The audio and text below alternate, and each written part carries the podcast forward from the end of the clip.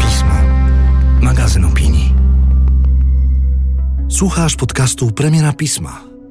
Co miesiąc zapraszamy naszych autorów, czytelników i ekspertów z różnych dziedzin do dyskusji o kluczowych problemach współczesnego człowieka. Rozmawiamy o tym, co nas porusza, stawiamy trudne pytania i razem szukamy odpowiedzi. Dzień dobry, witam Was bardzo gorąco i bardzo serdecznie i zapraszam na kolejną wyjątkową premierę pisma magazynu opinii. Ja nazywam się Justyna Dżbik-Klugo, jestem dziennikarką i lubię o sobie mówić, że jestem dziennikarką zaprzyjaźnioną z pismem. No, mam nadzieję, że naczelna dzisiaj będzie miała okazję to e, potwierdzić albo zaprzeczyć. Obstawiam tę pierwszą wersję. Spotykamy się, żeby świętować premierę numeru październikowego, kolejnego ciekawego, pełnego poruszających i mocnych tekstów, jak chociażby reportaż, który ten numer otwiera. Reportaż ale Aleksandry Wareckiej Powrót z peryferii. To jest opowieść o tym, jak wygląda polski system opieki psychiatrycznej, psychologicznej, jak się rozwija, jak ma szansę się rozwinąć albo zwinąć, zanim do tego rozwoju w ogóle jeszcze doszło. I jak zawsze przy okazji premiery pisma będziemy rozmawiać na ten temat, e, który koleżanki i koledzy z pisma wybrali jako taki przewodni, jako główny. Dziś z dwiema przezacnymi gościniami. Pierwsza to terapeutka, mediatorka rodzinna, która zajmuje się również interwencjami kryzysowymi. Jest związana innymi z Warszawskim Ośrodkiem Interwencji Kryzysowej i z Centrum Praw Kobiet. Jest też członkinią Polskiego Towarzystwa Psychologicznego. Poznałyśmy się jakiś czas temu w radiu. Monika Perdion, dzień dobry, dzień bardzo dobry. mi miło Cię gościć. A ja bardzo dziękuję za to zaproszenie.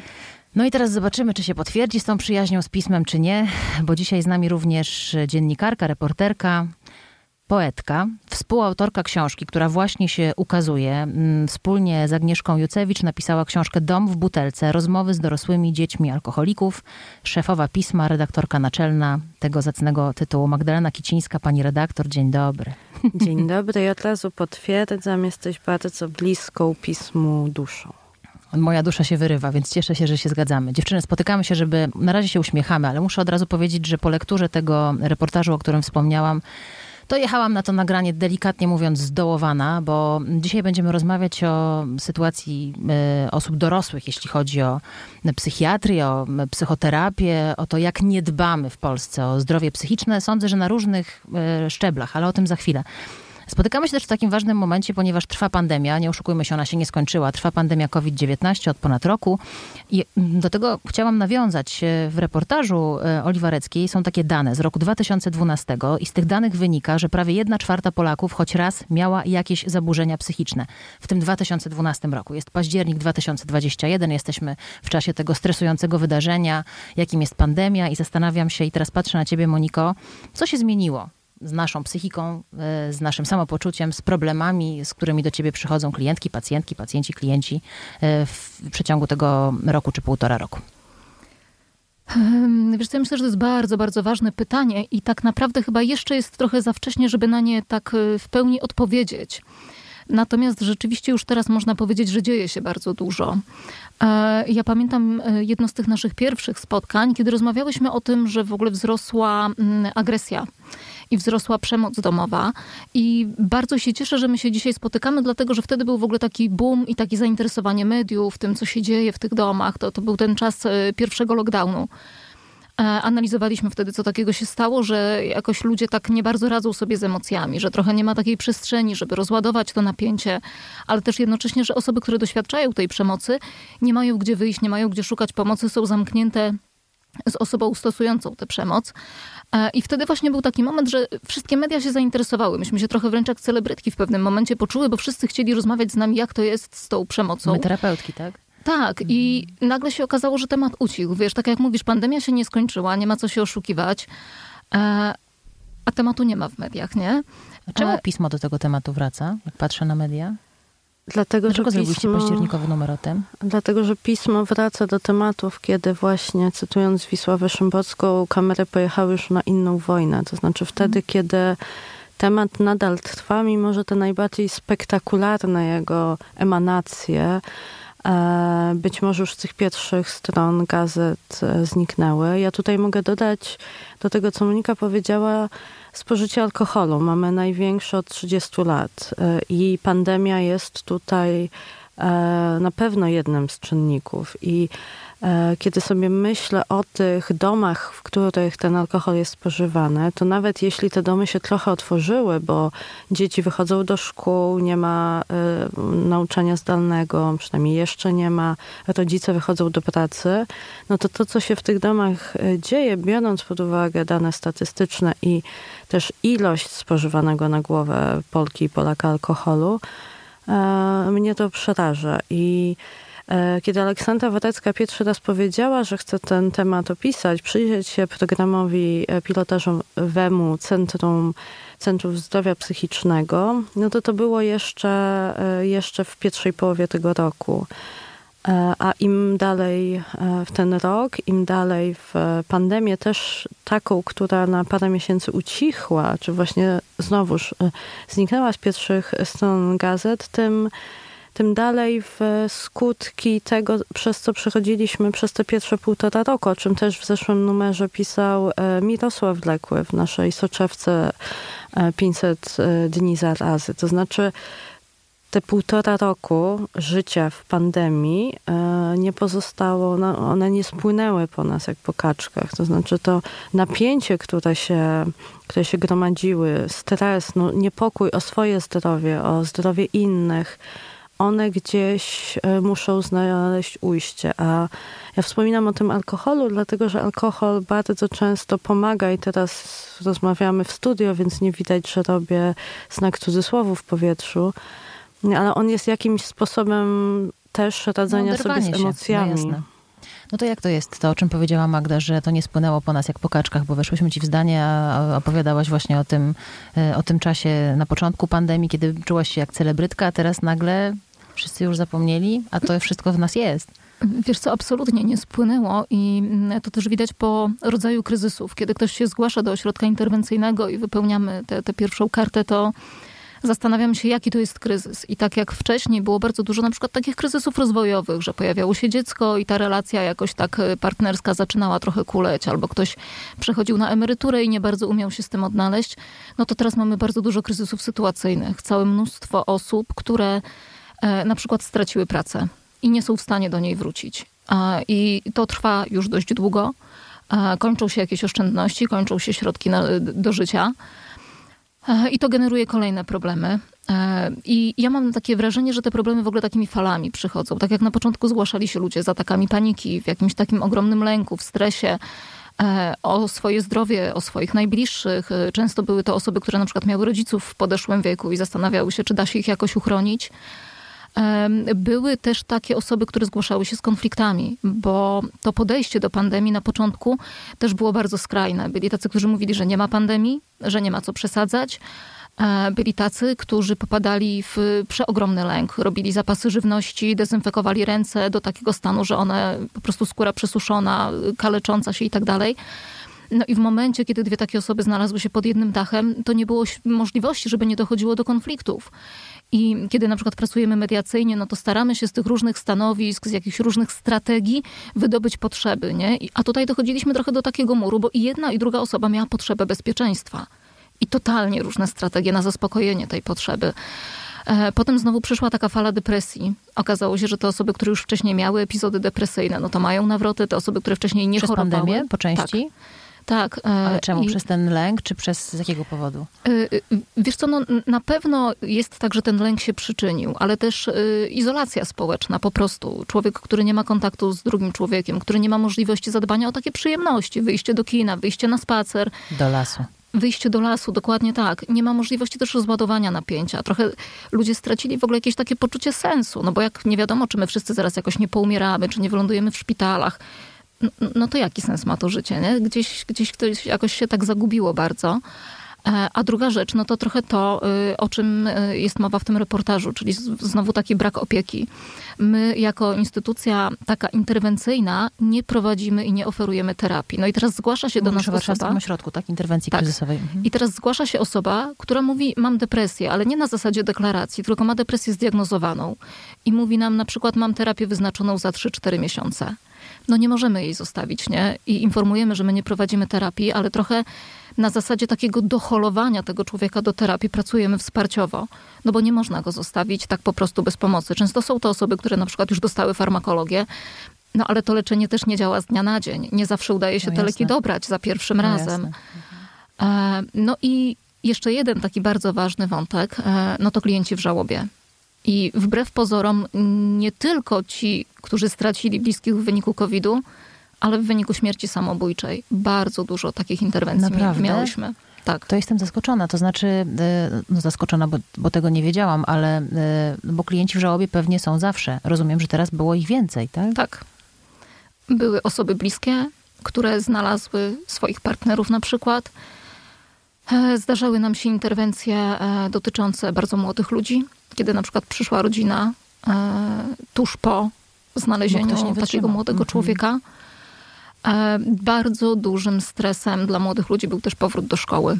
I rzeczywiście na koniec wakacji y, miałyśmy też takie interwencje, że był prawie rok przerwy, było zdalne nauczanie i te dzieciaki po prostu bały się wrócić do systemu edukacji. Popatrz, jak wiele różnych barw. Jak wiele różnych rzeczy mm, e, gdzieś to spowodowało, ta, ta sytuacja zamknięcia, ta sytuacja takiego wysokiego stresu. E, Myślę sobie a propos młodych, my dzisiaj, e, ja wiem, że to jest bardzo ważny temat, ale to jest temat w piśmie już też poruszany. Janusz Szwertner pisał do was, pisał książkę na ten temat. Mówi się o tym koszmarze i samobójstw wśród młodych Polek i Polaków, ale dzisiaj skupmy się na dorosłych, na nas dorosłych, bo my też mamy chyba co przepracować. Czemu ty, Magda, jesteś konsultantką tego reportażu? Wiesz co, ja zapomniałam, że jestem. Teraz jadąc do, do studia przeglądałam papierowy egzemplarz, bo właśnie jak powiedziałam, e, Aleksandra Watecka przysłała go nam już e, kilka miesięcy temu i rzeczywiście pierwszy raz czytałam ten tekst pierwszej jego wersji i e, prowadził go redaktor Marcin Czajkowski, a ja mm, po tej wstępnej redakcji mu go przekazałam, ale rzeczywiście jestem e, podpisana, zapomniałam o tym e, dopisku, mm, dlatego, że choruję na depresję i dlatego, że e, myślę, że trzeba o tym mówić. To znaczy, trzeba o tym opowiadać tak, jak e, opowiada się o innych chorobach, o innych kryzysach, w których się znajdujemy, które mogą trochę wyjaśniać, dlaczego czasami zachowujemy się w ten, a nie inny sposób, ale też przede wszystkim mogą e, te choroby, te zaburzenia, kryzysy oswajać. E, Więc dlatego mówię o depresji.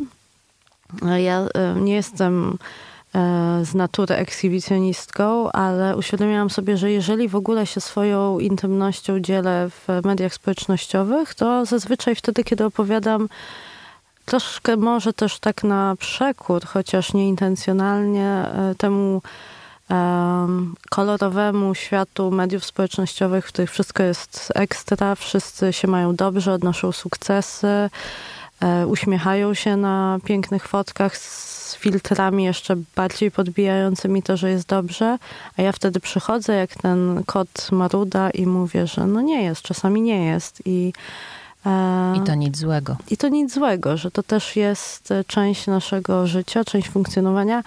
W przypadku depresji jest to taka część życia, w której można sobie ulżyć i można e, mieć fajne życie, mimo tego, że e, czasami albo przez całe życie potrzebujemy wsparcia. E, I to oswajanie chyba tego, tego strasznego słowa na D, depresja, sprawiło, że ten podpis pod tekstem został. Mhm.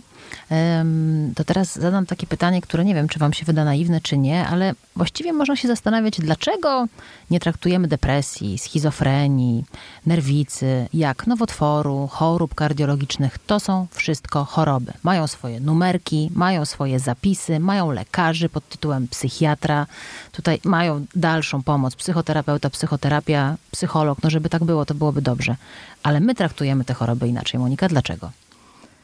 Ludzi chorych, tak? Na, na choroby Wiesz psychiczne traktujemy inaczej.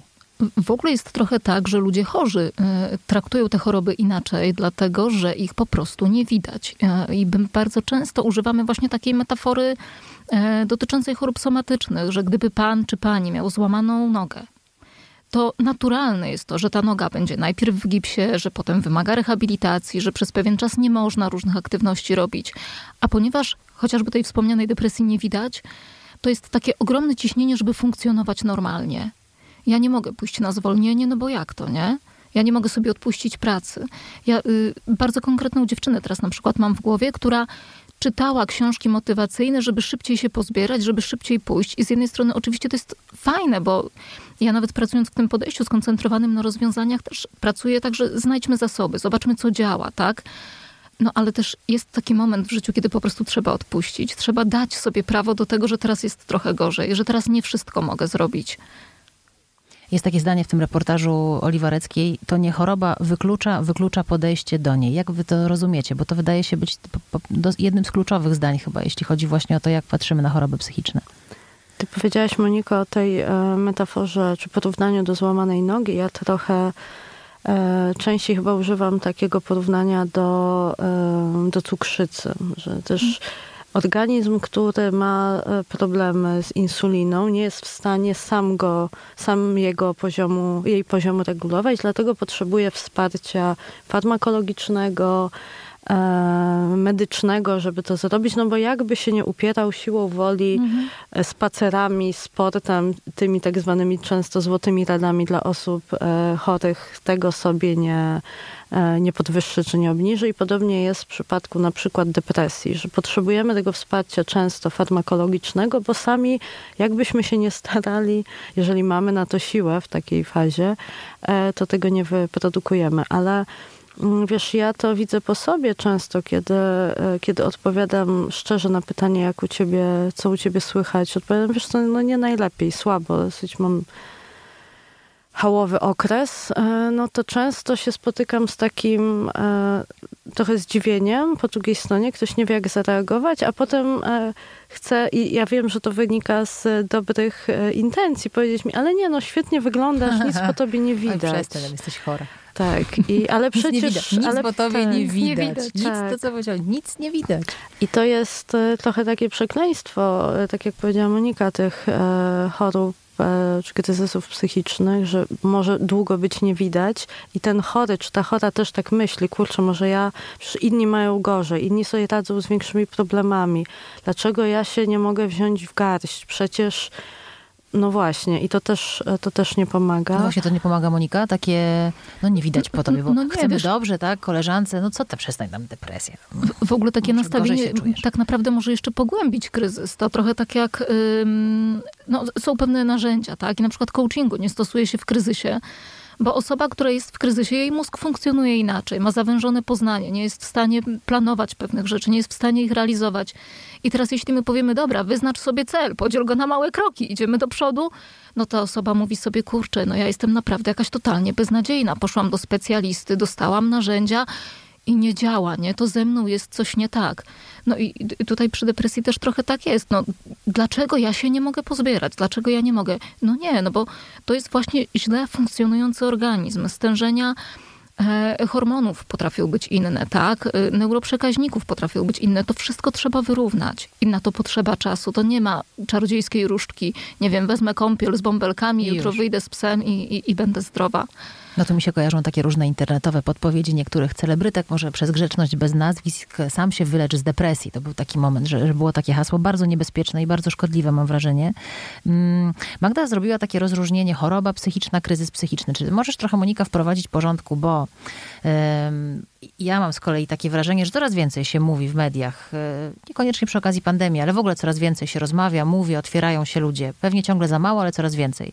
Właśnie o swoich problemach psychicznych, bo się okazuje, że nie jesteśmy jedyni, że bardzo wiele osób ma podobnie jak my, ale kiedy jest choroba, kiedy jest kryzys, kiedy jest jakiś rys, kiedy są jakieś e, po prostu gorsze samopoczucie. Też był taki moment, to przy okazji chyba Marii Peszek, takiego słynnego wywiadu, że ona choruje na depresję i że ona jest w Tajlandii. Ludzie, że pewnie nie masz depresji, tylko się gorzej czujesz, mam handrę. No jak tutaj się w tym połapać? No, to jest temat rzeka. Ja myślę sobie, że kluczowe to, co my możemy zrobić, to zostawić diagnozę psychiatrom. Nie autodiagnozować siebie i nie diagnozować rodziny, bliskich i przyjaciół. Po prostu. Nawet w interwencji tak naprawdę nie diagnozujemy. Jeżeli widzimy, że są pewne symptomy, no to kierujemy do lekarza. Po prostu. E, ja w ogóle widzę taki bardzo, bardzo niebezpieczny trend e, diagnozowania zaburzeń osobowości. I mm, dużo osób, które interesują się psychologią, które trochę poczytały, czasem nawet skończyły jakieś kursy, e, prowadzą blogi na ten temat, e, prowadzą jakieś swoje kanały, mówią o tym, jak zaburzenie osobowości zdiagnozować. I teraz każda osoba, na przykład, która wychodzi z trudnego związku, mówi, że była w relacji z narcyzem. I po prostu tego narcyza przyklejamy do każdej trudnej osoby. No nie, zaburzenie osobowości jest czymś, co tak naprawdę zostaje z nami na zawsze, co wymaga terapii długoterminowej. Um, osobowość jest takim naszym kręgosłupem, jest takim trzonem, który jest w miarę stały. Jeżeli jest źle skonstruowany, no, no to to nie przychodzi i nie odchodzi, tak? E, natomiast każdy z nas ma jakiś rys, możemy mieć jakieś cechy, no ale to jeszcze nie świadczy o zaburzeniu. E, I to, co dzieje się dobrego, mam wrażenie, to to, że teraz pomału też w tych klasyfikacjach chorób będziemy odchodzili od takiego podejścia zero-jedynkowego. Albo jesteś chory, albo jesteś zdrowy, tylko choroby czy zaburzenia będą rozpatrywane na pewnym kontinuum, tak? Czyli nawet jeżeli mamy osobę z zaburzeniem typu borderline, no to nie każdy border jest taki sam i to natężenie może być różne. Można być wysoko funkcjonującą osobą. Podobnie też e, wracając do tego tematu alkoholizmu, no ten alkoholizm też jest różny, nie? Są osoby, które są wysoko funkcjonujące, co nie znaczy, że nie mają problemu, nie znaczy, że nie są uzależnione. Są osoby takie, które wymagają, nie wiem, pobytu na oddziale, detoksykacji, tak, i bardzo, bardzo długiej, intensywnej pracy, żeby w ogóle wrócić do jakiegokolwiek funkcjonowania i one też są uzależnione. Ale jak popatrzymy na tym kontinuum, no to jedna osoba będzie na początku tej skali, druga będzie na końcu. A DDA, Magda, to jest coś takiego, co sobie wymyślamy, czy jest pewien rys DDA? Mm, terapeuci i terapeutki um, mają dyskutują o tym, czy można wyróżnić e, syndrom DDA już od dawna. E, na pewno jednak to, mm, do czego my się z Agnieszką Jucewicz, współautorką książki, tu gdzie się zgadzamy, to mm, na pewno jest pewien zestaw postaw, mechanizmów wypracowanych w dzieciństwie, z których się nadal korzysta, które wynikają z doświadczenia wychowywania się w rodzinie z problemem alkoholowym, w rodzinie, w którym ojciec, matka, opiekun główny albo oboje e, nadużywali alkoholu. A czemu w tym momencie wydałyście książkę Dom w butelce? Masz takie poczucie, że to jest moment, kiedy, że może jesteśmy gotowi na to, żeby przenieść w Polsce jakże alkoholem zdeterminowanej, um, przenieść trochę nacisk z tego alkoholika na tych i z tej żony współuzależnionej, czy kobiety, partnerki, na innych członków rodziny? Ja myślę, że najwyższy czas na to, żeby, żeby też e, patrzeć holistycznie na takie domy, na takie rodziny. E, dzieci, czyli dorośli, którzy mają to doświadczenie, oni już trochę zaczęli mówić, aczkolwiek to jest rzeczywiście taki późny e, coming out. Wydaje mi się, że dobrze, że teraz. Ta książka miała się ukazać przed pandemią z różnych powodów. Ukazuje się teraz. E, w środku. Myślę, że dobrze, bo to jest taki moment, w którym no właśnie więcej uwagi e, poświęcamy zdrowiu psychicznemu, a, a to są też opowieści o, o tym, jak trudno o to zdrowie psychiczne, kiedy no pierwsze ważne lata, doświadczenie życiowe zdobywało się, czy byliśmy kształtowani przez e, przez rodziców, którzy z różnych bardzo powodów, bo częściej oni też byli na przykład dziećmi innych dorosłych alkoholików, mieli różne problemy, z którymi nie mogli, nie potrafili sobie radzić, nie było mechanizmów, nie było na to przestrzeni, bo dzisiaj my mówimy o tym, że trochę się zaczyna o, o zdrowiu psychicznym w tym szerokim aspekcie mówić. E, dzisiaj, to znaczy w 2021 roku, a jak było 10 lat temu, a jak było 50 lat temu, no tych e, możliwości, wiedzy, narzędzi było zdecydowanie, zdecydowanie mniej, a tabu było ogromne. Ono dzisiaj i też myślę, że rozmawiamy tutaj teraz w studiu w, na warszawskiej Sadybie, więc tutaj, mówiąc, odnosząc do tego miejsca, ono jest trochę mniejsze, ale jeśli wyjechalibyśmy 50 kilometrów za granicę Warszawy, albo nawet kiedy wrócę do siebie na, na Grochów, myślę, że znajdą się tam miejsca i rodziny, i środowiska, w których dalej będzie pokutowało hasło znane z innego kontekstu, e, z filmu braci Sekielskich, czyli nikomu nie mów, co się dzieje w domu. Mhm. No właśnie, Monika kiwa głową, ja jestem bardzo ciekawa na ile, ja nie, nie, cierpię tego określenia warszawska bańka, nie cierpię go, bo zawsze jesteś w jakimś, to jest takie trochę złośliwe określenie, ale no zawsze jesteśmy w jakimś otoczeniu, niemniej no wielkie miasto też zawsze rządziło się swoimi prawami. Na ile to jest Monika tak, że wszędzie, szerzej w Polsce zmienia się podejście do chorób psychicznych, osób chorych psychicznie, czy w kryzysach, czy z zaburzeniami i mówi się o tym coraz bardziej otwarcie, a na ile to jest tylko albo aż kwestia dużych miast, twoim zdaniem i z twojego doświadczenia? Na pewno jest tak, że tutaj jednak mimo wszystko łatwiej jest uzyskać pomoc. Chociażby samo to, że tych szpitali psychiatrycznych mamy kilka i te kolejki też są, też trzeba czekać, yy, chociażby do poradni zdrowia psychicznego ale są w Polsce miejsca, gdzie takiej pomocy po prostu w ogóle nie ma. I to najbardziej słychać na telefonie interwencyjnym. Kiedy ktoś dzwoni i mówi, że potrzebuje pomocy i mówi, u mnie w mieście nie ma, tak? czy u mnie na wsi nie ma. My wtedy pytamy, dobrze, a skąd pan, pani jest? Próbujemy coś wygooglować, żeby przekierować tego człowieka pod konkretny adres i czasami rzeczywiście nie ma. E, więc y, troszkę tak jest, że w tych większych miastach kwestia jest dostępności łatwiej. też, tak? Świadomości e, ale świadomość, dostępności, tak? Do, dokładnie, z tą świadomością też jest tak, że tutaj ludzie bardziej sobie pozwalają na sięganie po pomoc. Więcej się mówi, trochę jesteśmy, mam wrażenie, jednak bardziej wyedukowani e, i w kontekście depresji, i w kontekście alkoholu, i w kontekście przemocy, że, że, że to jednak nie jest wstyd, kiedy się o tę pomoc prosi. Natomiast w mniejszych miejscowościach, no to nadal pokutuje właśnie to nikomu nie mów, że brudy trzeba w czterech ścianach prać. Ja pamiętam takie zdanie, że wszyscy piją. Nie ma o co się czepiać, przecież wszyscy piją, nie? Ale usłyszałaś to naprawdę od, od, od, kogoś, od pacjenta? Tak, tak, osoby, tak w, w gabinecie, że to, to było takie usprawiedliwienie picia dorosłego syna, nie? Mhm. No właśnie, dlaczego to jest tak, że my dorośli nie sięgamy po pomoc? Bo mm, ten wątek systemu, o nim za chwilę, ale zacznijmy od takiego, bo ja mam takie wrażenie, że jest kilka barier, które blokują osobę dorosłą y, przed tym, żeby sobie pomogła. No, no niby XXI wiek, mamy leki na wszystko, więc na głowę też, czy na emocje, jak sobie możecie wybrać, to, to jak kto sobie życzy. Co człowieka dorosłego blokuje przed zgłoszeniem się po pomoc? Jak już widzi, że się źle, po prostu źle się czuje, tak? Źle się czuje. No jedno to takie poczucie porażki, nie? Jak to sobie można samemu nie poradzić? No przecież trzeba. E, I myślę, że tutaj wchodzi ten wątek modelowania. Trochę tak jak mówiłyśmy o tym, że ci alkoholicy też pochodzą z jakichś domów i coś przenieśli. No to trochę taki człowiek, który za wzór ma swoich rodziców i ci rodzice nie prosili o pomoc, rozwiązywali swoje trudności w jakiś destrukcyjny sposób, czy to właśnie przez agresję, czy to przez uzależnienia, to trudno jest potem od takiego młodego człowieka oczekiwać, żeby on miał inne nastawienie do życia. To on też jest przyzwyczajony do tego, że się szuka różnych metod. I te metody nie zawsze są skuteczne i bardzo często po prostu nie są zdrowe. Szuka się Magda różnych metod? Szuka. Zanim się zapyta o pomoc? Szuka się. No, to oczywiście zależy od tego, z jakim zestawem doświadczeń też z jakim charakterem, w jakim miejscu E, w Polsce i też na drabinie ekonomicznej się w tę dorosłość wchodzi. Ja znowuż mogę się odnieść tylko do własnego doświadczenia. Wiem, że e, dla mnie na przykład taką barierą było niezrozumienie własnych emocji, to znaczy to, co też można nazwać już bardziej terapeutycznie odcięciem od własnych emocji. To, że ja mm, z dużym trudem w ogóle myślę o sobie jako o osobie, której należy się pomoc, która zasługuje na pomoc, która potrzebuje pomocy. No bo właśnie, jak powiedziała Monika po pierwsze, no jak to? Ja, ja sobie poradzę sama, no bo się nauczyłam ze sobą, ze światem sobie samej radzić.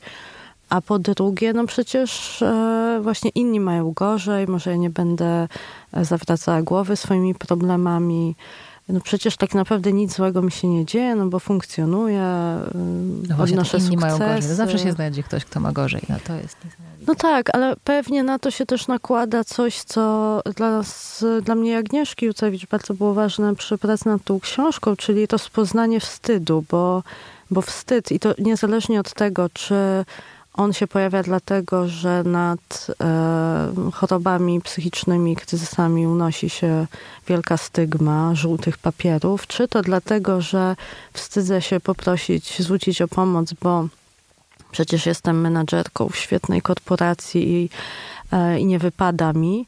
E, to jest e, drugorzędne, bo istotą wstydu jest to samo poczucie, że no właśnie nie podołałem, i jeżeli ja się zwrócę o pomoc, to znaczy, że e, no jakoś za, zalegitymizuję tą Przyznaję swoją porażkę, tak, tak przed sobą i przed, przed innymi. To najpierw jest ta bariera człowieka. Ja pamiętam takie, takie w ogóle podejście, nie wiem, czy ono jest ciągle, pewnie jest, Moniko, że żeby osoba, która ma problemy psychiczne, coś ze sobą zrobiła, to najpierw sama musi chcieć. Bo jak nie chce, to no chyba, że to jest sytuacja zagrożenia życia i trzeba decydować za nią, to, to jasne, ale popraw mnie, jeśli... Wiesz co, trochę tutaj się to zmienia, bo rzeczywiście tak jest, że najbardziej skuteczna terapia jest wtedy, kiedy ktoś przychodzi, bierze odpowiedzialność za swoje życie, mówi, to ja jakoś sobie nie radzę, ja chcę wypracować nowe, inne mechanizmy. E, natomiast jest na przykład dialog motywujący, tak, który właśnie ma służyć do pracy z takim klientem, o którym my czasem mówimy, że on jest w relacji goszczenia. Czyli na przykład został skierowany przez sąd. Albo żona powiedziała, jak się nie zaczniesz chłopie leczyć, to się, to się z tobą rozwiodę. No i on przychodzi i w sumie nie wie po co, bo mu kazali. E, I wtedy pracujemy trochę na takiej zasadzie, że skoro pan czy pani już musi tu być, to co by się tu musiało zadziać, żeby pan widział jakiś sens w tym przychodzeniu, żeby panu się chciało. I szukamy tego celu na ten moment, tak? Czego ten człowiek potrzebuje. Szukamy tych mechanizmów. E, ważne jest też to, żeby nie negować tego, co przyszliśmy leczyć, tak?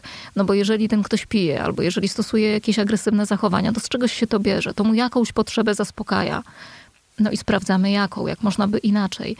Więc trochę tak jest, że z takim człowiekiem jeszcze niegotowym do zmiany my też pracujemy. Po prostu na początku oceniamy, w jakiej fazie tej zmiany on jest, tak? Mhm. Czy to jest prekontemplacja, czy to jest kontemplacja i on się zastanawia, że może jednak, czy to już jest przygotowanie do zmiany.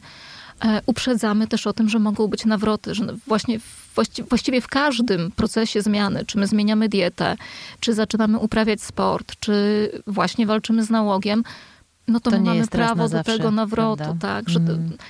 nie da się wymazać tych połączeń, które my mamy w mózgu. One już są zapisane. Możemy wypracować nowe nawyki, możemy wypracować nowe połączenia. To wymaga czasu, ale na przykład w sytuacji silnego stresu, no to te stare biorą górę, tak? Te, te już wypracowane szlaki.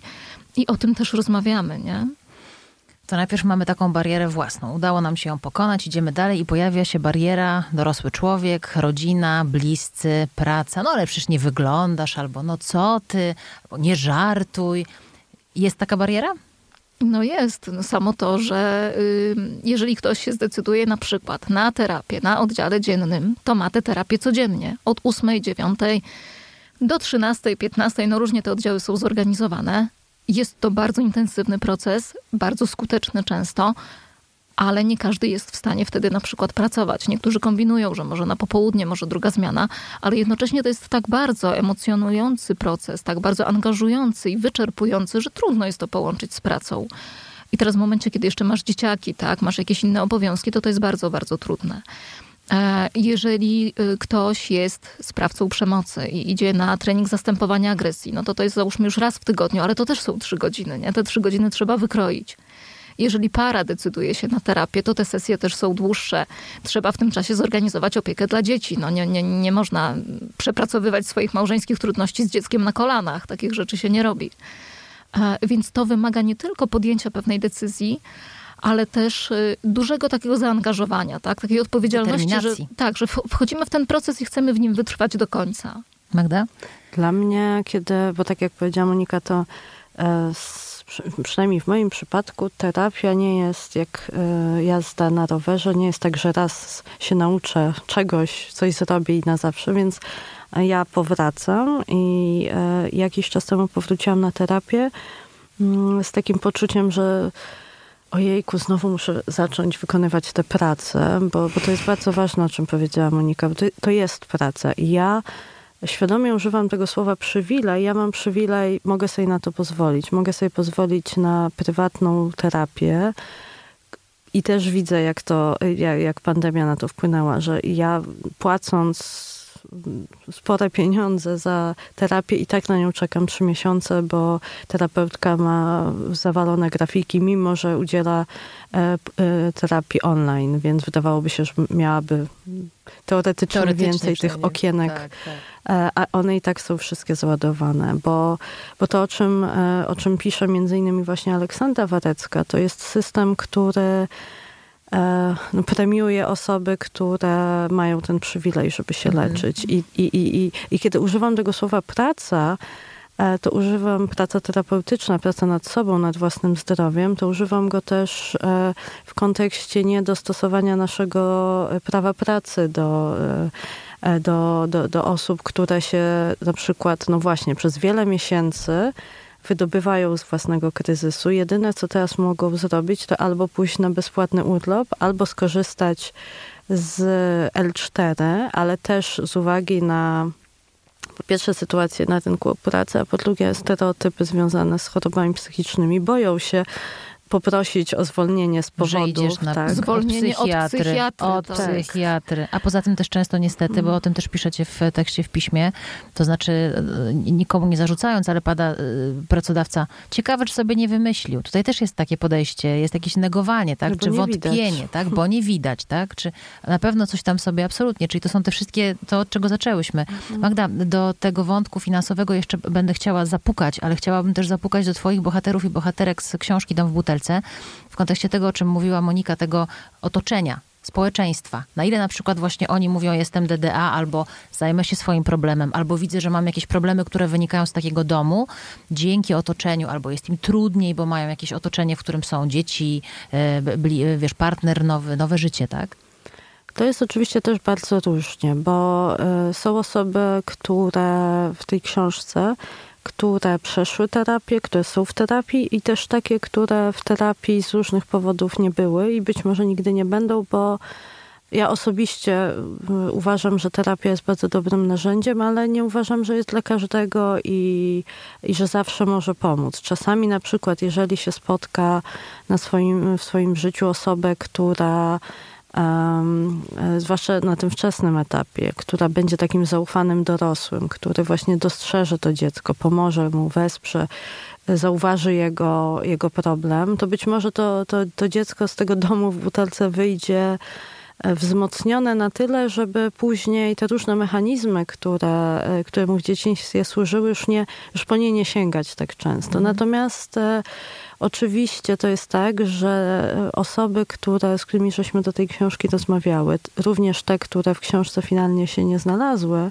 z różnych powodów, e, największy chyba bój musiały stoczyć same ze sobą, bo, bo to trochę jest tak i, i tu wracam do tego wstydu, o którym, e, o którym mówiłyśmy, że e, że on często jest bardziej w głowie tej osoby niż, niż naprawdę. I kiedy ta taka osoba powie, słuchaj, no mój ojciec był alkoholikiem, albo moja matka piła, to się spotykają, i jeżeli w ogóle to zdanie im przejdzie przez usta, to się spotykają z troską, ze wsparciem, ze zrozumieniem, a nie z odrzuceniem, którego się... palcem, tak? Tak, tak, tego się tak, boją. tak. Mhm. Ale tego się boją, czy to jest racjonalne, czy nie, to jest na tyle silne, żeby, e, żeby właśnie trzymać w sobie tę wielką tajemnicę, a im większa, im większy strach przed e, ujawnieniem tej tajemnicy, przed wysypaniem się, przed tym, że się wyda, tym większe napięcie, które tę osobę od środka zjada. No pewnie. To ja y, koniecznie jedno zdanie, które się pojawiło w jednym z wywiadów z tobą w tygodniku Polityka. Juliusz Ćwieluch z tobą rozmawia o tym, czy będziecie rozmawiać jak DDA, czy, czy ściemniacie, czy nie ściemniacie. Tak się zaczyna ta rozmowa.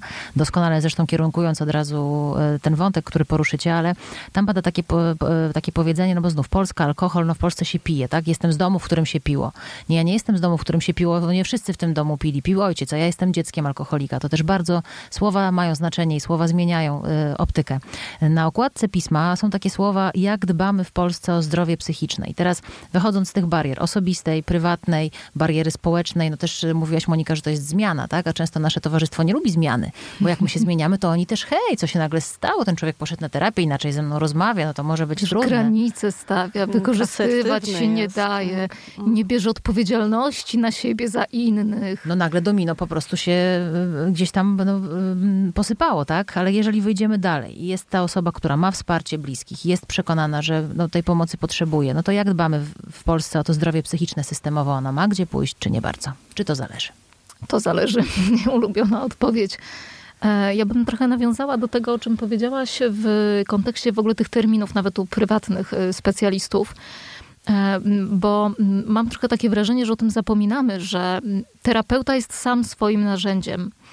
I nawet jeżeli da się w tym grafiku umieścić, nie wiem, 12 sesji w ciągu dnia, no to pytanie, jaka będzie jakość tych sesji? Na ile ta osoba będzie zaangażowana, empatyczna, słuchająca, rozumiejąca, e, a na ile zacznie gdzieś, nie wiem, przysypiać, e, włączać swoje mechanizmy obronne. E, I, I po prostu będzie mniej użyteczna w procesie, nie? Więc myślę sobie, że to jest taki bardzo, bardzo ważny Tutaj kawałek. głos rzecznika terapeutów na chwilę, ale dziękujemy za to. Bardzo dobrze, że o tym mówisz. No, terapeuta też człowiek, absolutnie. Bo to jest tak, że my oczekujemy, jak to nie mogę się umówić. Są takie, na pewno są takie głosy, tak? Są, oczywiście, że tak. I to jest y, y, jakby na tym etapie, kiedy ta pomoc jest to tak bardzo potrzebna, to to są głosy, które bardzo często padają, a no jakby nie było, no to ratownik musi być zaopiekowany najpierw sam, żeby mógł pomagać innym. Załóż maskę najpierw sobie, potem dziecku. Ulubione moje zdanie. A masz takie wrażenie, że teraz Dokładnie się bardziej tak. telefon urywa? To znaczy w kontekście Tak. pandemii też o to pytam, bo też gdzieś tam w mediach się pojawia, że nagle telefony zaufania, szał, kolejne numery, Boże, szaleństwo. Terapeuci już nawet znajomi, którzy mają wykształcenie gdzieś tam psychologiczne, zastanawiają się nad powrotem do zawodu, bo jest takie ogromne Mhm. zapotrzebowanie na rynku, to prawda? No jest i tutaj nie ma co się oszukiwać. Rzeczywiście jest to zapotrzebowanie. Z jednej strony jest większa świadomość, że można z tej pomocy korzystać i całe szczęście. Ale też tak jak y, już trochę rozmawiałyśmy o tym, no, że tych kryzysów nam się dużo wysypało. Takich nieprzewidywalnych, bo a to właśnie y, niespodziewana śmierć kogoś bliskiego, a to utrata pracy, e, a to konflikty, tak, których nie było wcześniej, chociażby konflikty między rodzicami, szczepić dziecko czy nie szczepić, tak? E, Czy zakładać maseczki, czy iść do pracy zdalnej, czy, czy jednak e, próbować żyć i funkcjonować tak jak przedtem. Więc tutaj tego jest bardzo dużo. No i tak bariera finansowa, o której też trochę wspomniałyśmy. E, Czasami jest to jakoś mocno podważane, nie? A ja- jak to tak za godzinę brać 120, 150 zł? A zupełnie się nie mówi o tym, jak dużą inwestycją jest to, żeby zostać e, psychoterapeutą. Że to nie jest tylko y, ten czas studiów, ale to jest też potem szkoła psychoterapii. Mm, Te szkoły, które są certyfikowane, zazwyczaj trwają 4 lata i wszystkie są płatne. A jeżeli To y, też jest system. to też jest system. Jeżeli psycholog e, chce robić jakiekolwiek studia podyplomowe, czy chce robić jakąkolwiek specjalizację, e, czy idzie, nie wiem, na, na, na specjalizację kliniczną do szpitala, no to o tym też się nie mówi, ale to psycholog płaci za to, żeby go przyjęli do szpitala i pozwolili popracować pod okiem kogoś starszego i bardziej doświadczonego, a nie zarabia w tym czasie. I myślę, że to też jest taki ważny kawałek, który utrudnia, po, utrudnia to sięganie po pomoc, tak?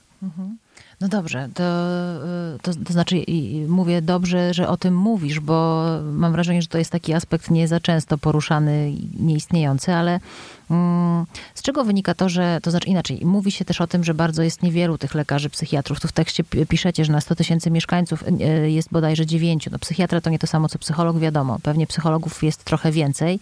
No i teraz znów, jest do nich dostępność. Jeśli masz pieniądze, poczekasz trzy miesiące, no to jest, to zależy. A systemowo, państwowo, w tekście świetnie opisujecie Narodowy y, Program Ochrony Zdrowia Psychicznego, pilotaż, który nie wiadomo, czy przetrwa. Jak rozmawiałam o tym z Moniką przed nagraniem i Monika mówi, to jest straszne, bo to działa.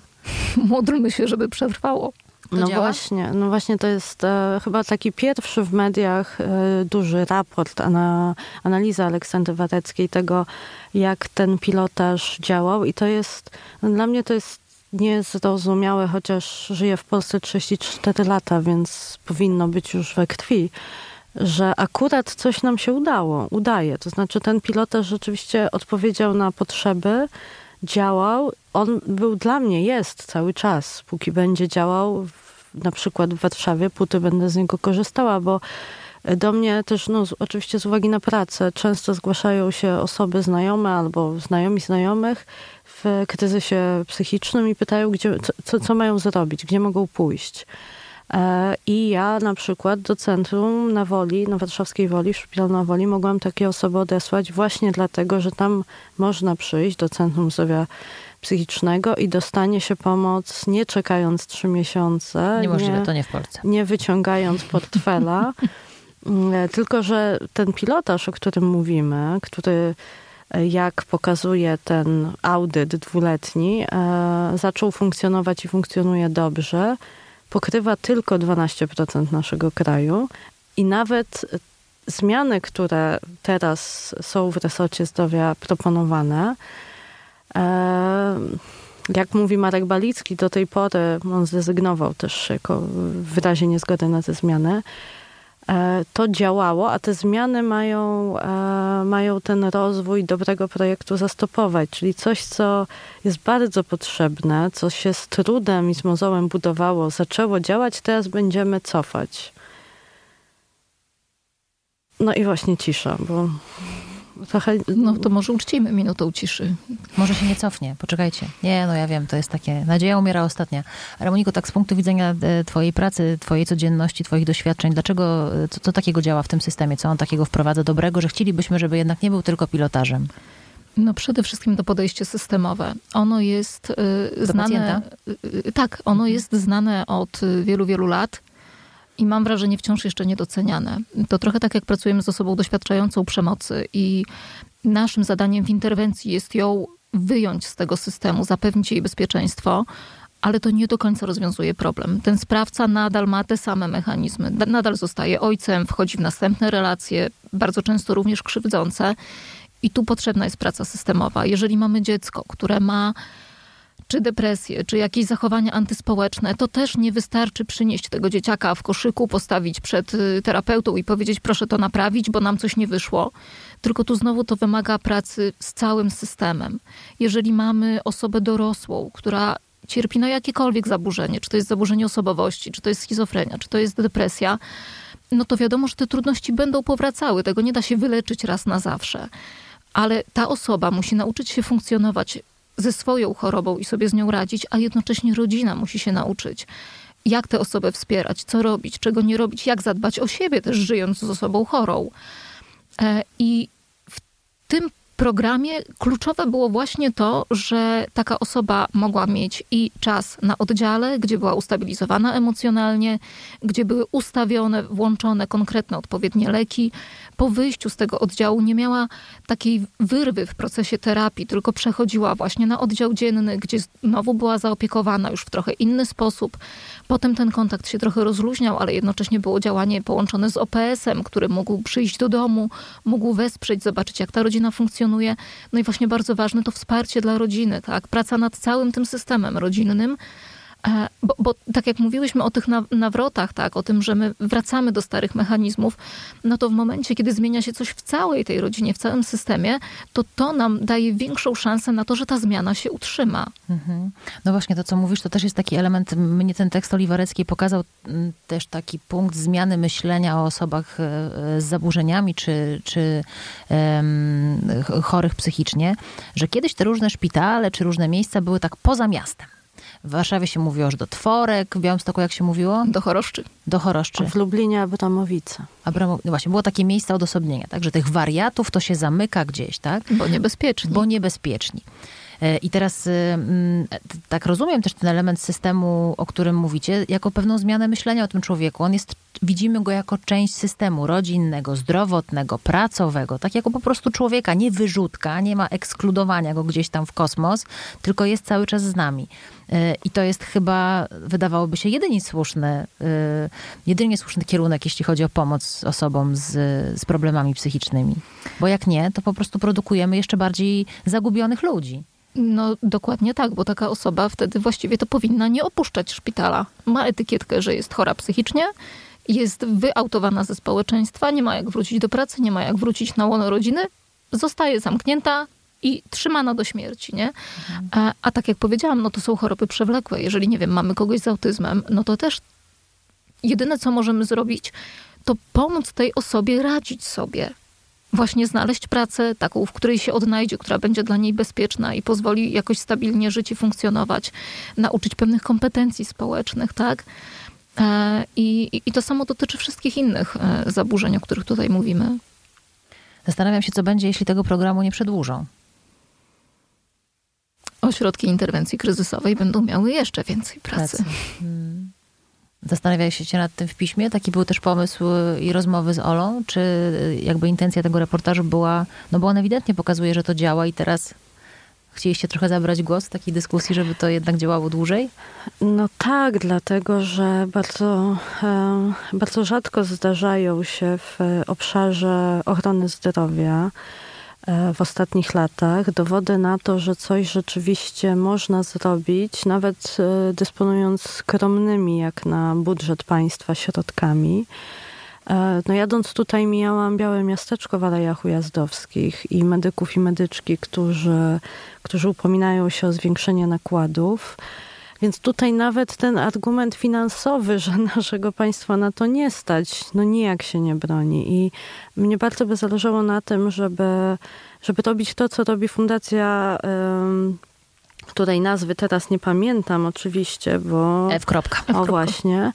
E, I działać obywatelsko, to znaczy upominać się o ten program, bo to jest coś, co my jako obywatele, obywatelki i wszyscy, którzy nas teraz słuchają, możemy zrobić. To znaczy zabierać głos. My to zrobiliśmy na łamach jako pismo ale wy też możecie pisać do swoich posłów, posłanek, do Ministerstwa Zdrowia i mówić, to działa, my tego potrzebujemy, bo statystyki, głosy ekspertów, takich jak na przykład właśnie wspomniany dr Marek Balicki, który był koordynatorem tego projektu, pokazują, że, że to działa i że my tego naprawdę potrzebujemy. Powiedziałaś poprzednio, że nadzieja umiera ostatnia, tylko że przed tą nadzieją umrą e, pacjenci, pacjentki, osoby, które mogłyby żyć, a jeśli nie umrą, to mogłyby żyć lepiej, bo e, pomoc dla nich jest. Nawet, tak jak mówiłyśmy na początku, ona jest ograniczona, powinna być większa i to wszystko jest zgoda, ale tego nie rozwiążemy w Tyrymiga. Natomiast jest narzędzie, którym możemy zacząć tę prawdziwą reformę ochrony zdrowia psychicznego. Mówiłaś o pieniądzach. Tutaj w tekście są takie ciekawe dane. W całym 2021 roku na opiekę psychiatryczną i leczenie uzależnień Polska wydała 3,6 miliarda złotych. Projekt planu finansowego na przyszły rok zakłada wzrost wydatków o około 240 milionów złotych. I to też jest e, tylko szczątkowa dana, bo przecież do, tej, do tego wydatku powinniśmy dodać wydatki na opiekę społeczną, na opiekę penitencjarną dla tych, którzy, których e, skutki działania też nasze państwo pokrywa, E, bo oni nie dostali wcześniej pomocy. Gdyby tę pomoc psychiczną, psychiatryczną, psychoterapeutyczną otrzymali, to być może ich życie potoczyłoby się inaczej. Mówiłaś o tym, że każdy z nas i każda z nas może próbować coś zmienić i pisać różne wiadomości. Napisała y, wasza czytelniczka Aleksandra ponieważ e, zapowiadaliśmy w grupie Czytamy Pismo e, nasze dzisiejsze nagranie, nasze świętowanie taką piękną dyskusją premiery październikowego numeru Pisma. I Aleksandra napisała taką refleksję, pytanie, refleksję. Jaki mają Państwo pomysł na ograniczenie stygmatyzacji chorowania psychicznego? Kampania społeczna? Motyw skutecznego leczenia psychiatrycznego w popularnym serialu? No niestety, niektórym nadal leczenie psychiatryczne kojarzy się z lotem nad kukułczym gniazdem. Pozdrawiam z czasu remisji, napisała pani Ola. Mm, Monika, jaki byś miała pomysł? Kampania społeczna, myślisz, że to by dało efekt duży? Nie wiem. Wracamy do tego zmieniania podejścia do. Tak, trzymając się tego myślenia systemowego, to mnie się tutaj włącza w ogóle taka e, koncepcja pracy u podstaw i edukowania tych najmłodszych. No ale co, zdrowie psychiczne jako przedmiot w szkole? A dlaczego nie?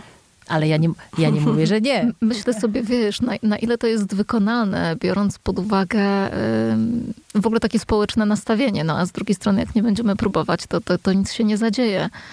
E, ale też pomyślałam teraz właśnie o takiej naszej y, osobistej odpowiedzialności. O tym, żeby rozmawiać ze znajomymi, żeby rozmawiać y, z dzieciakami. I też, żeby dawać świadectwa. Myślę sobie, że to, to jest bardzo ważne. E, myśmy też wcześniej sobie o tym w kuluarach rozmawiały, mm. że to, co się dzieje takiego dobrego, to to, że osoby, które są znane, popularne i mm, w jakiś sposób cenione za swoją twórczość, chociażby artystyczną, e, głośno mówią właśnie o tym, że przechodziły różnego rodzaju kryzysy. Że to były i kryzysy w małżeństwie, i że to były kryzysy związane właśnie z depresją, czy że pochodzą z rodzin, które były dotknięte problemem alkoholowym. E, I to trochę, myślę sobie, będzie właśnie pomagało w zdjęciu tej stygmatyzacji. Że to nie jest tak, że jeżeli mnie dotknął jakiś problem, to ze mną jest coś nie tak. Że ja jestem gdzieś jakoś poza nawiasem, jestem na marginesie, no nie, że to może faktycznie każdego z nas dotknąć. Tu jest takie świetne zdanie w tym reportażu, do którego się odwołujemy. Kryzys psychiczny może dotknąć każdego. Kryzys, bo to stan trudny, ale przejściowy. Znany każdemu. Nie definiuje ani nie skreśla nikogo. Mhm. To jest coś, co może nam pozwolić, bo to, kryzys to jest jakiś początek, tak? Pytanie, dokąd pozwolimy dojść, tak? Temu kryzysowi. Jak bardzo on się rozkręci, prawda? No, kryzysem w ogóle definiujemy naszą reakcję na to, co się zadziało. I w zależności od tego, jakie my mamy zasoby, no to radzimy sobie lepiej albo gorzej. Jeżeli mamy wsparcie społeczne, E, jeżeli mamy wcześniejsze dobre doświadczenia, że już były jakieś trudne momenty, ale udało mi się z nich wyjść, no to wiadomo, że przechodzimy łatwiej. Ale jeżeli jest tak, że jest jeden nierozwiązany kryzys, trochę zakopany pod dywan, no bo właśnie wstyd, bo brak pomocy, bo to jakaś taka niechęć w sięgnięciu po tę pomoc, e, no to przyjdzie następny. To jest trochę tak, że mm, w tym takim cukierkowym świecie, w tych pięknych zdjęciach na Facebookach, na Instagramach, my nie mówimy o tym, że trudne momenty przychodzą. Że taki wspaniały moment jak narodziny dziecka jest trudny, bo człowiek nie śpi, bo się ludzie kłócą, bo mają inne podejście do wychowania tego dziecka. Nie mówimy o tym, że zmiana pracy czy zmiana mieszkania może być trudna. Nie mówimy o tym, że w ogóle usamodzielnienie się młodego człowieka jest trudne. Człowiek kończy studia, czasem sobie myśli, kurczę, to w ogóle nie jest to, co ja bym chciał robić. A może to już za późno, żeby teraz coś zmieniać. I gdzie ja mam iść w tym świecie? Co, co ja mam robić, tak? E, przychodzi taki moment, e, przełom połowy życia, kiedy my zaczynamy robić jakieś bilanse i to też jest trudne. Podsumowujemy. No i jeżeli to, ten bilans wychodzi w miarę na plus, to w porządku, ale jeżeli się okazuje, że nie, że ta relacja, w której jestem od 10-15 lat nie jest satysfakcjonująca, że praca może daje kasę, ale w sumie satysfakcji nie daje, albo odwrotnie, niby daje frajdę, ale utrzymać się ciężko, no to znowu spotykamy się z kryzysem, nie? No i teraz pytanie, jak my przez to przejdziemy, na ile my dla siebie nawzajem będziemy wspierający w tym. Słuchając ciebie, to tylko powiem, że myślę sobie, że na przykład trochę mówiłaś o mnie, pewnie trochę no. mówiłaś o pani Oli, naszej słuchaczce, o panu Tomku, naszym słuchaczu i jak sobie tak, jeżeli mówiliśmy, mówiła Monika o kimś z was, to wszystko jest w porządku.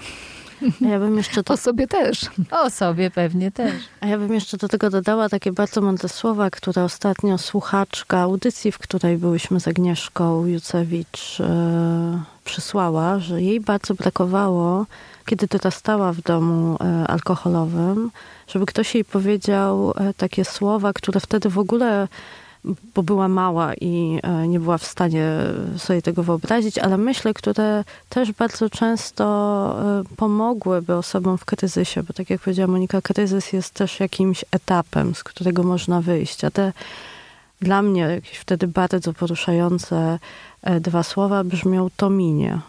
Jeśli sięgniesz po pomoc, jest duża szansa, że że to ten najtrudniejszy, najbardziej mroczny czas się skończy. I to nie znaczy, że nie wiem, odejdzie choroba, że te problemy, e, które sprawiły, że się w tym mroku znalazłeś czy znalazłaś, że one znikną, bo to tak nie działa, to nie jest magiczna różdżka, ale pozwoli ci to, te narzędzia, takie czy inne, e, spojrzeć na to inaczej, inaczej podejść do, do, do tych wyzwań Dlatego tym, którzy nas słuchają i którzy sami być może są w takim trudnym momencie, to ja bym chciała też powiedzieć, że, że to może minąć.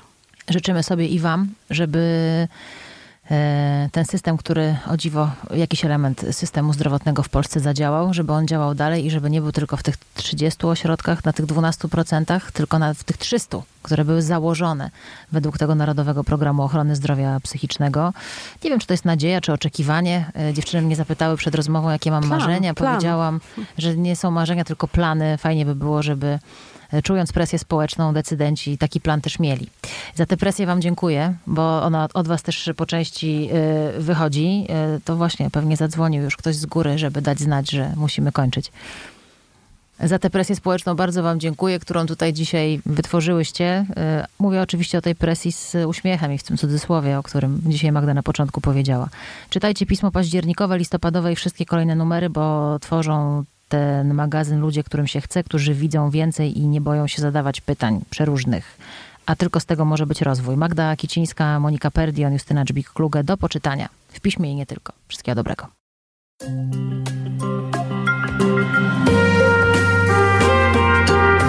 Pismo. Magazyn opinii.